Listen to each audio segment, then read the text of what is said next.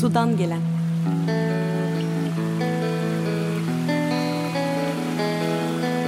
Suya doğanın, bilimin, sanatın, edebiyatın içinden bakmak.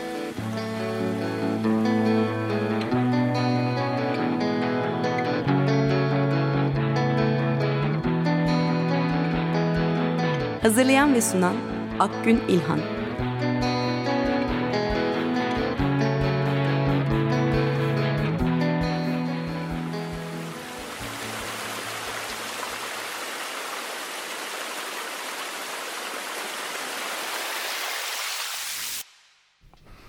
Merhaba, Sudan Gelen hoş geldiniz. Ben Akgün İlhan. Ee, Açık Radyo'nun 48. yeni yayın dönemine girdik. Hayırlı uğurlu olsun diyoruz ve bugün de önemli bir gün. Açık Radyo'nun 23 yaşına girişinin e, ne denir yıl dönümü yıl diyelim.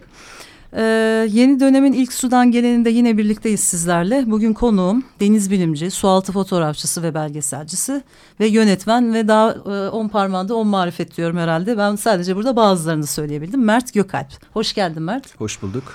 Evet şimdi sen Magma dergisinde yazar ve fotoğrafçı olarak çalışıyorsun. Oradan takip ediyorlardır izleyicilerimiz, dinleyicilerimiz. 2012'de Türkiye Deniz Canlıları rehberini yayımladın İnkılap yayınlarından. Ayrıca denizaltı yaşamı ile ilgili pek çok belgeselin de var. Bugün e, seninle denizlerimizin halinden bahsedeceğiz. Lüfer adlı belgeselden bahsedeceğiz. Denizi konu alan diğer güncel çalışmalarından bahsedeceğiz. Şimdi benim ilk sorum biraz böyle hani konumuzdan çok e, senin bu konulara nasıl girmenle ilgili olacak. Denizi olmayan bir kentte doğmuşsun Ankara'da. Benim de Ankaralısın direkt. Lisansı da ODTÜ petrol mühendisliğinde yapıyorsun. Ondan sonra böyle yüksek oluyor. lisanslar işte e, doktoralar falan hep böyle denizle ilgili oluyor. Nasıl oldu da böyle bir yön değişikliği mi denir? Nasıl başladı bu değişim? Şöyle oldu. Küçüklükten beri zaten zıpkınlı avcılık vardı o dönemler. Hep ha. böyle herkes yapardı bunu ilgilenenler. Oradan bir öğrenme durumu oldu. Sonrasında Nerede yapıyordun? Bodrum'da bir yazlığımız ha, vardı. Orada evet. yazlığın Ankara'da olmayacağı kesin. Tabii ki yani yaz dönemlerinde gidebildiğimiz evet. zamanlarda. Sonra e, ODTÜ sualtı topluluğunu gördüm. Atlas Hı. dergisi o zamanlar dönemin en önemli dergisi. Orada Burcu evet. Zefer ve Yasteyif kazıları ve e, aynı zamanda da e, mağara dalışıyla alakalı bir takım yazıları görüp ODTÜ su altı topluluğunu öğrenince ODTÜ'ye aslında ODTÜ su altı topluluğu için girmiştim. Yani denizle alakalı bir şeyin içerisinde olmalıyım evet, diye. Evet. Orada yaptığımız amatör bilim çalışmaları neticesinde baktım ki benim denizlerle alakalı bir şey mi yapmam lazım deyip burs arayışına girdim ve yurt dışından burs bulup ha, fiziksel evet. okyanus bilimi konusuna ha başlamış oldum. Yani sevda Aha. böyle başladı. ODTÜ'de başladı. Aha. Ardından da e, biyolojiye dönüp deniz biyolojisinin aslında benim konum olduğunu anlayıp bir süre Hı. sonra oradan devam etti. Hı hı. Şu anda şeydesin Hollanda'da Wageningen Üniversitesi'nde Evet son en 10 e, senedir yaklaşık olarak Wageningen Üniversitesi ve Avrupa Birliği e, ile alakalı e, bilimsel çalışmalarda e, bilim adamı olarak bilim insanı olarak daha doğrusu çalışıyorum. Bir Hı -hı. tamamlamaya çalışıyorum bu işlerin evet. yanı sıra. Deniz evet. süngerleriyle alakalı bir takım çalışmalar yapıyoruz. Evet. Türkiye'de yapıyoruz son çalışmamızda. Hı hı. Yani Türkiye'yle de bağlantın var sonuçta. Evet. Hollanda'da olmasına rağmen. Peki şimdi e, güzel Deniz seni çağırmış bir şekilde. Hatta sen Deniz için ODTÜ'ye girmişsin. Yani Deniz'de daha e, içi dışı olabilmek için çok ilginç. Şimdi şeyden bahsedelim biraz. İlk gösterimi 2017'de İstanbul Bağımsız Film Festivali'nde yapılan Nüfer belgeselinden. Ben de İF'te izlemiştim ve bayılmıştım buna. Muazzam bir emek var, özveri var. Çok teşekkürler. Ee, yani ben teşekkür ederim. Esas biz teşekkür ederiz. Şeyi merak ediyorum. Filmi nasıl yaptın? Yapma sürecinde neler yaşandı? Bu kararı nasıl aldın? Yani böyle hani mutfağından e, servis edilmesine kadar e, filmle ilgili biraz konuşalım diyorum. E, o dönemler şöyle geç, gelişti. Açıkçası ben de lüferin, palamutun ve göç balıkların tehlikeli olduğunu bilmiyordum. Hmm. Ama daha sonra ilk başta Banu Dökmecibaşı'nın ve e, Greenpeace Denizler'in yaptığı kampanya... E, benim orada bir bilim danışmanlığı durumum oldu. Hmm. E, o kampanya içerisinde öğrendiklerim neticesinde... E, daha sonra sevgili Defne Koryürek'in yaptığı kampanyalar işte gazete haberleri falan olsun filan olsun bir şekilde e, fark ettim ki bu kampanyalar bir takım kitlelere ulaşıyor. Ama bunun storiesini, hikayesini birilerinin anlatması gerekiyor ve daha geniş kitlelere aktarmak gerekiyor deyip kameramı alıp sokağa, eventlere, etkinliklere, balıkçıların arasına girdim. Hı.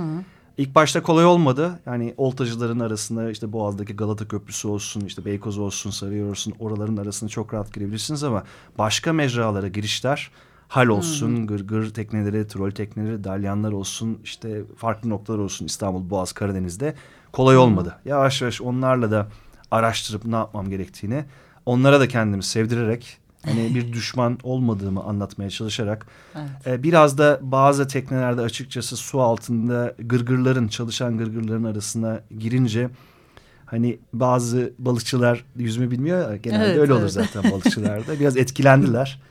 Ee, oradan da farklı farklı noktalara girip girip seke seke böyle lüferin veya göç balıklarının geçtiği her noktaya girmeye çalıştık belgeselin içerisinde. Yaklaşık 600 saat çekim yapmışız. 600 saat. 600 saat. Hmm. 100 e, lokasyona denk geliyor bu. 100 hmm. çekim gününe denk geliyor. Hmm. Çanakkale'den Karadeniz'e, Boğaz'dan e, Bodrum'a hmm. hatta neredeyse evet. e, Güllük Körfezi'ne kadar farklı noktalarda çekimler yapıp 3 sene süren bir belgesel oldu. 2 iki, iki buçuk senesi çekim, son bir senesi de kurgu aşaması.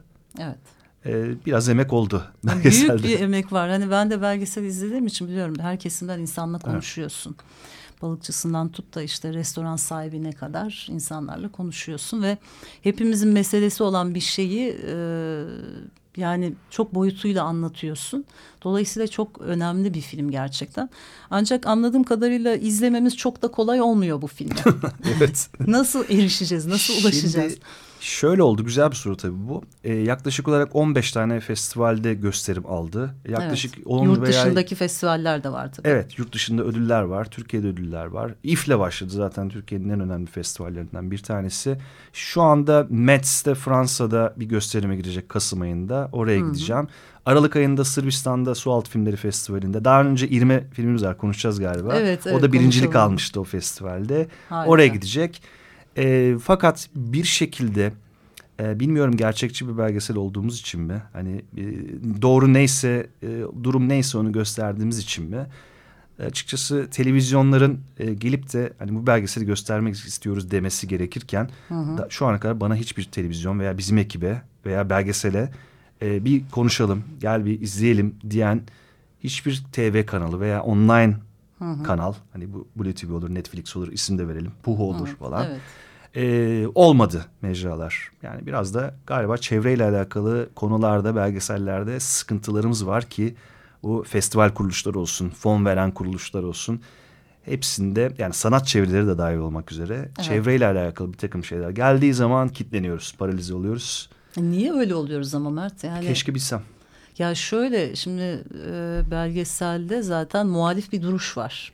Ama Seninle zaten program öncesinde de biraz konuştuk. Şöyle bir muhalif duruş değil yani hükümete karşı değil sistemi aslında eleştiren bir duruş var. Yani onu, evet. onunla ilgili büyük ihtimalle. Aslında hiç eleştirmemeye çalıştık. Her Hı -hı. noktaya girip her farklı bakış açısını yansıtıp kimseye de e, herhangi bir şekilde itham etmeden bir Hı -hı. belgesel yapmaya çalıştık.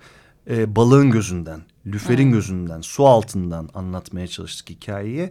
E, galiba başardığımızı düşünüyorum. E, gelen yorumlar bu yönde. E, bir de şöyle bir durum var. Yani Türkiye'deki belgeselcilik noktasında yaklaşık olarak bir hafta iki hafta çekim yapıp bir hmm. haftada iki hafta kurgu yapıp bir ayda insanlar belgesellerine televizyon kitlesinin önüne koyuyorlar. Evet, yani çok böyle diyeceğim. hap gibi çok rahat böyle hazmedebilecek bir takım yapımlar yapıyor. Sen Yurt iki dışında... buçuk senelik çekimden bahsediyorsun. Evet yani. ve evet. böyle belgesel Türkiye'de çok az. E, çünkü evet, yapma evet. imkanı yok insanların. Yapabilme imkanı yok. Yani oraya Ancak gelebilmek için olacak özveriyle kendini adını Çok büyük özverilerde ve e, birlikte kolektif aynı zamanda yani yapılabilecek şeyler gerçekten. Yurt dışında örnekleri var.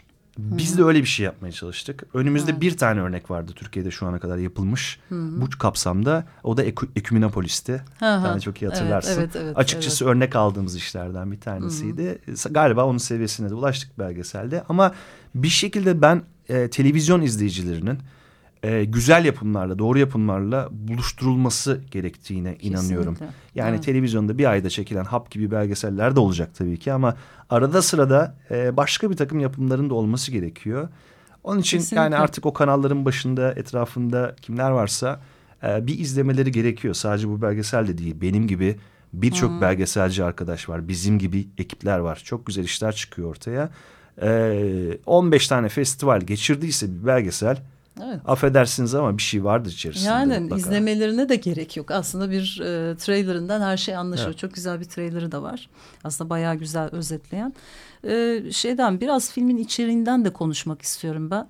Aslında hani 2017'de yapılmış bir film ama yine de e, hiçbir şey değişmedi maalesef.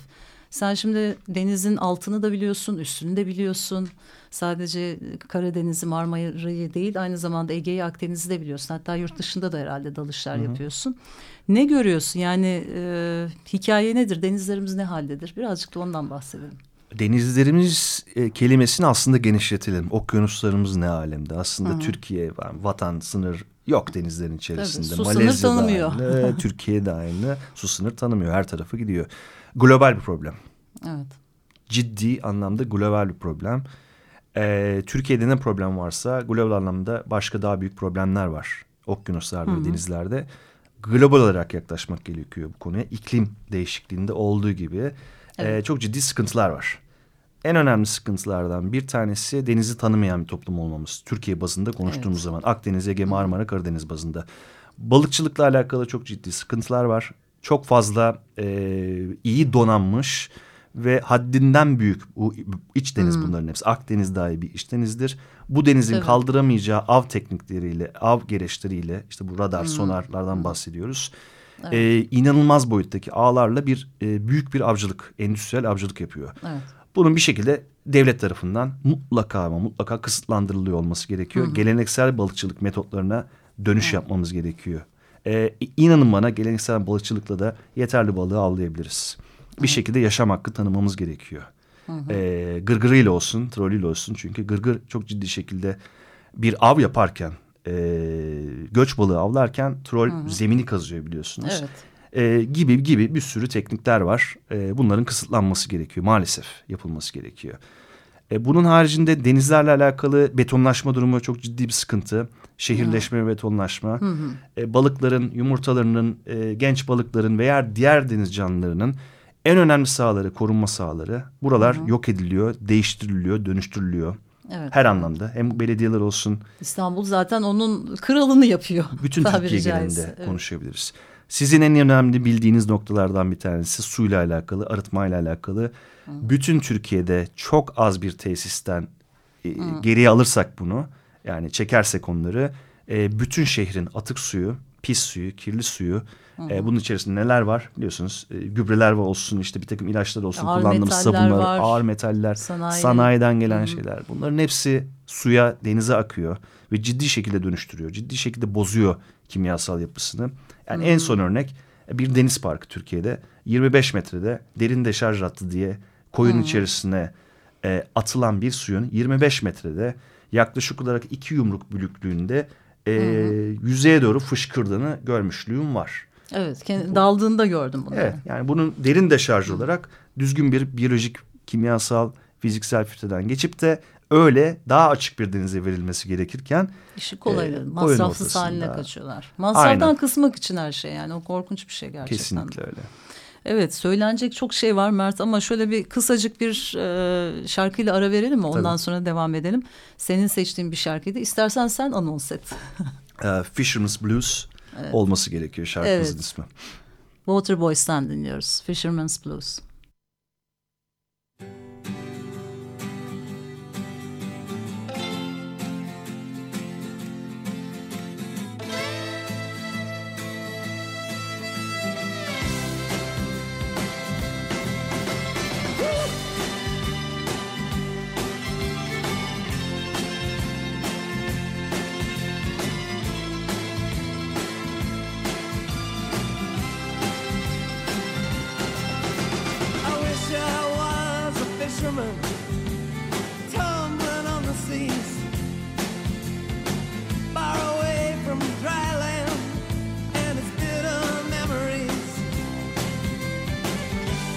out my sweet life.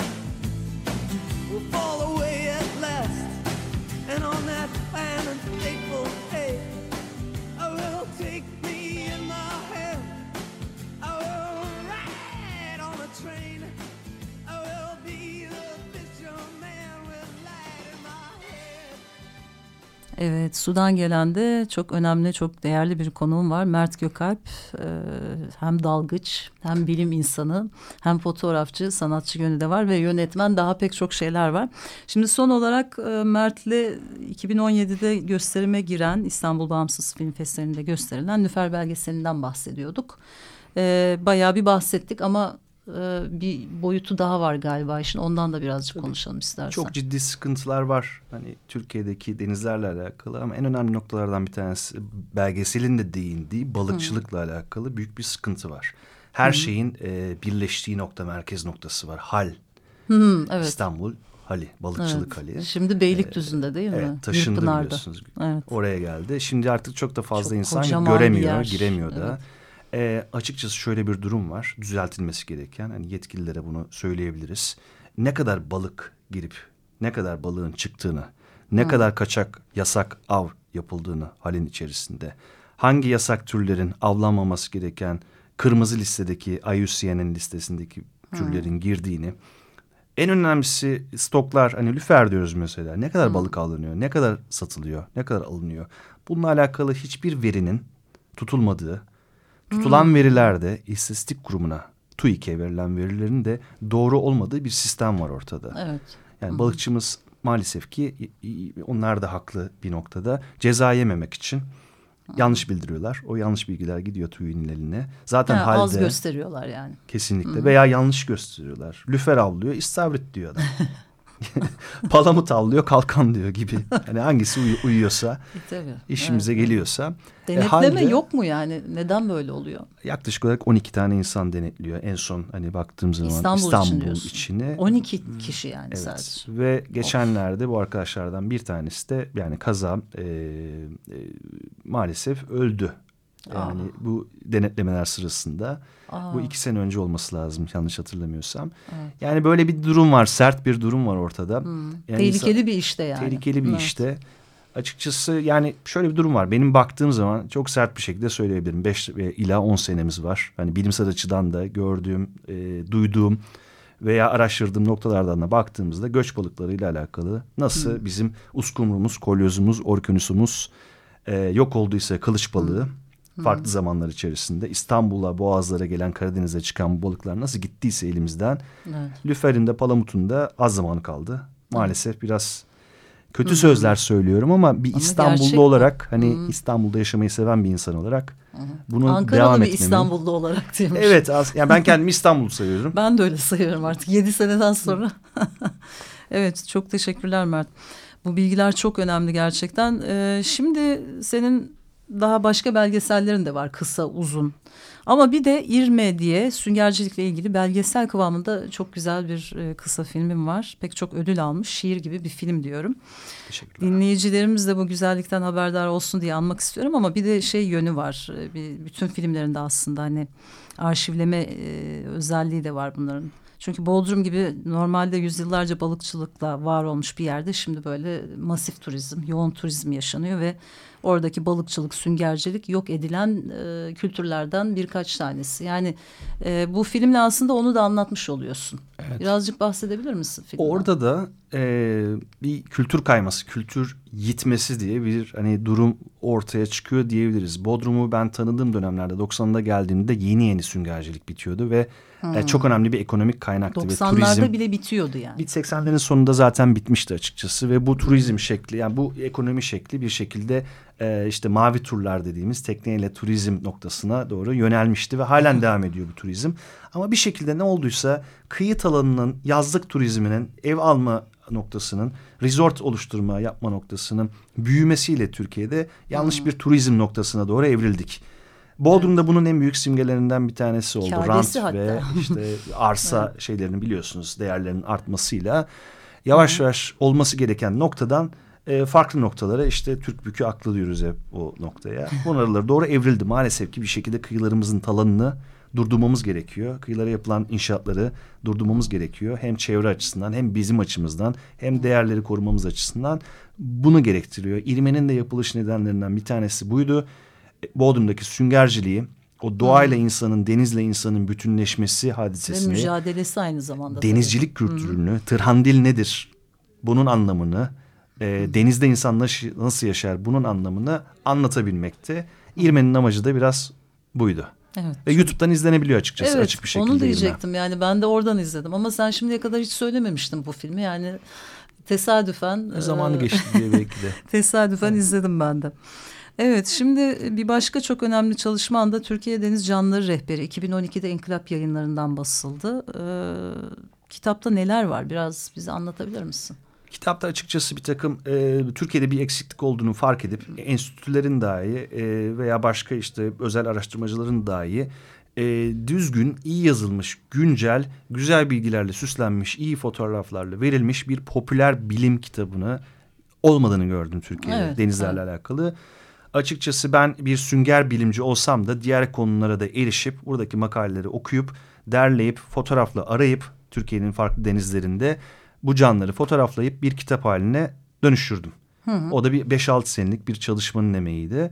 E ve hı. işte İnkılap yayınlarından çıktı e, kitabımızın yarısı kadarı diyebilirim. Çıktı. Neden yarısı sadece? E, bir takım sıkıntılar oldu. Kitabın geri kalanını yayınlayamadık. Ee, hmm. Bu yayıncılarla alakalı bir takım durumlar diyebiliriz hmm. yani. Buna. O zaman bu çalışma bitmiş bir çalışma Bitmişti. değil. Bitmişti ama elde Aha. var halen. Aha. E, yayınlayamadık. Belki bunu bir e-book şeklinde İngilizce çevirip artık. Hmm. Çünkü biraz Türkiye'de okuma oranlarında sıkıntı var. Evet. Ulaşabilmesi için daha fazla Evrensel insana. bir dilde yazılmış olması daha iyi olur sanki değil mi? Yani? Evet. evet. Ama popüler bilim tadında insanların anlayabileceği bir şekilde yapmak istedik ki... Evet. Ee, insanlar anlasınlar, sevsinler, görsünler, tanısınlar, korkmasınlar ve denizlerdeki değerlerimiz yitmeden e, bir arşiv şeyi yapabilelim. Evet diye zaten bu dediğin başka bir çalışman da şu anda e, yaptığın Aqua Diaries adlı bir projen var. Onda da yine bu deniz canlıları rehberinin videoları var sanki. Hani biraz böyle ondan da bahsetsek iyi olur. YouTube'da, evet. Vimeo'da falan görebiliyoruz YouTube'da mi? Aqua Diaries yani hmm. e, su günlükleri gibi su bir günlükleri. kanal. YouTube kanalı. Hmm. E, açıkçası bu kadar seneler içerisinde yaklaşık 10 senedir detaylı bir şekilde deniz canlılarıyla alakalı belgesel yapacağım diye veya fotoğraflayacağım diye görüntülerken elimde ciddi bir e, görüntü arşivi birikmesi evet, gibi bir tabii. durum var. Benim de ilgili alanım zaten. E, böyle bir şey olunca ve e, senelerdir bekliyoruz işte lüfer yayınlanacak, şunu yapacağız, bunu yapacağız derken e, zaman geçiyor ve belgesel kanallarına bir şekilde giremiyoruz bizim gibi insanlar. Evet. E, ben de dedim ki ya ben bu elimdeki görüntüleri niye tutayım? Niye tutuyorum Hı -hı. yani bir şekilde Hı -hı. paylaşmam gerekiyor. Çünkü gençlerin, ilgilenenlerin doğrusunu bilmesi gerekiyor. İyi kurgulanmış, güzel hikayelerle beslenmiş, iyi bir biyolojik bilgiyi yansıtan yani hmm. Türkiye'deki gibi değil de yurt dışındaki gibi iyi kanallarda veya iyi hmm. belgesel e, yapımlarında gördüğümüz doğru şekilde hikayelenmiş, iyi çekilmiş, iyi kurgulanmış, iyi bir hmm. renk boyutundan geçirilmiş, iyi senaryosu olan, iyi bir müzikle beslenmiş bir şeyi hmm. gördükleri zaman insanların fikirleri değişebilir veya yeni bir gelecek görebilirler önlerinde ve doğayla alakalı mücadelede daha fazla insan kazanabiliriz diye paylaşmaya başladım videoları. Aqua Diaries de böyle bir çalışma. Evet herkesi davet edelim. Tabii yani. ki. Herkesin rahatlıkla ulaşabileceği şeyler. Yani şey anlamında çok önemli. Yaşadığımız dünyayı tanımıyoruz. Yaşadığımız ülkeyi, şehri hiçbir şeyini bilmiyoruz yani. Bırak denizin altını biz karada da hiçbir şeyden haberdar değiliz. Dolayısıyla çok çok önemli. Ee, birileri bunu bizim için yapıyor. Biz de bunun kıymetini bilelim diyorum. Hani e, ben kendimi mesela dalgıç olarak hayal edemiyorum. Gerçekten zor bir iş. Senin e, yıllardır yaptığın bir şey. Hani senin gözünle bakabilmek e, denize çok önemli diye düşünüyorum. Ellerine sağlık gerçekten. Çok teşekkür ederim. Programımızın sonuna geldik Mert. E, çok teşekkür ediyorum geldiğin için. E, bir sürü şeyden bahsettik ama tabii yani kısa bir program gördüğün gibi bitti. Evet. Bu haftalık bu kadar diyelim. Sonra yine inşallah evet, bir şey mi ekleyeceksin? Yani evet. son bir detay. Son iki festival olsa dahi çok fazla izlemek isteyen insan var. Hani bir noktaya ulaşmadan önce biz insanlar izleyebilsin diye Vimeo'ya, Vimeo on Demand'de e, Lüfer belgeselini Bluefish, hı hı. Lüfer'in İngilizce adı evet. adıyla koyduk. Oradan cüzi bir miktarla ödeyerek hı hı. izlenebiliyor. Böylece daha fazla beklemek istemeyen insanlar için bir izleme olanağı. Bunu tamam. da ekleyebilirim. Kimse beklemesin bence bir an önce izleyin diyorum. Çok teşekkürler Mert. Ben ee, teşekkür ederim. Teşekkür ediyoruz. Evet e, sudan gelen de bu haftalık bu kadar diyelim. Hoşçakalın.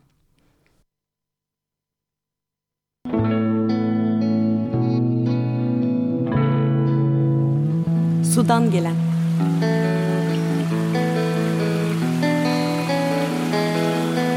Suya doğanın, bilimin, sanatın, edebiyatın içinden bakmak.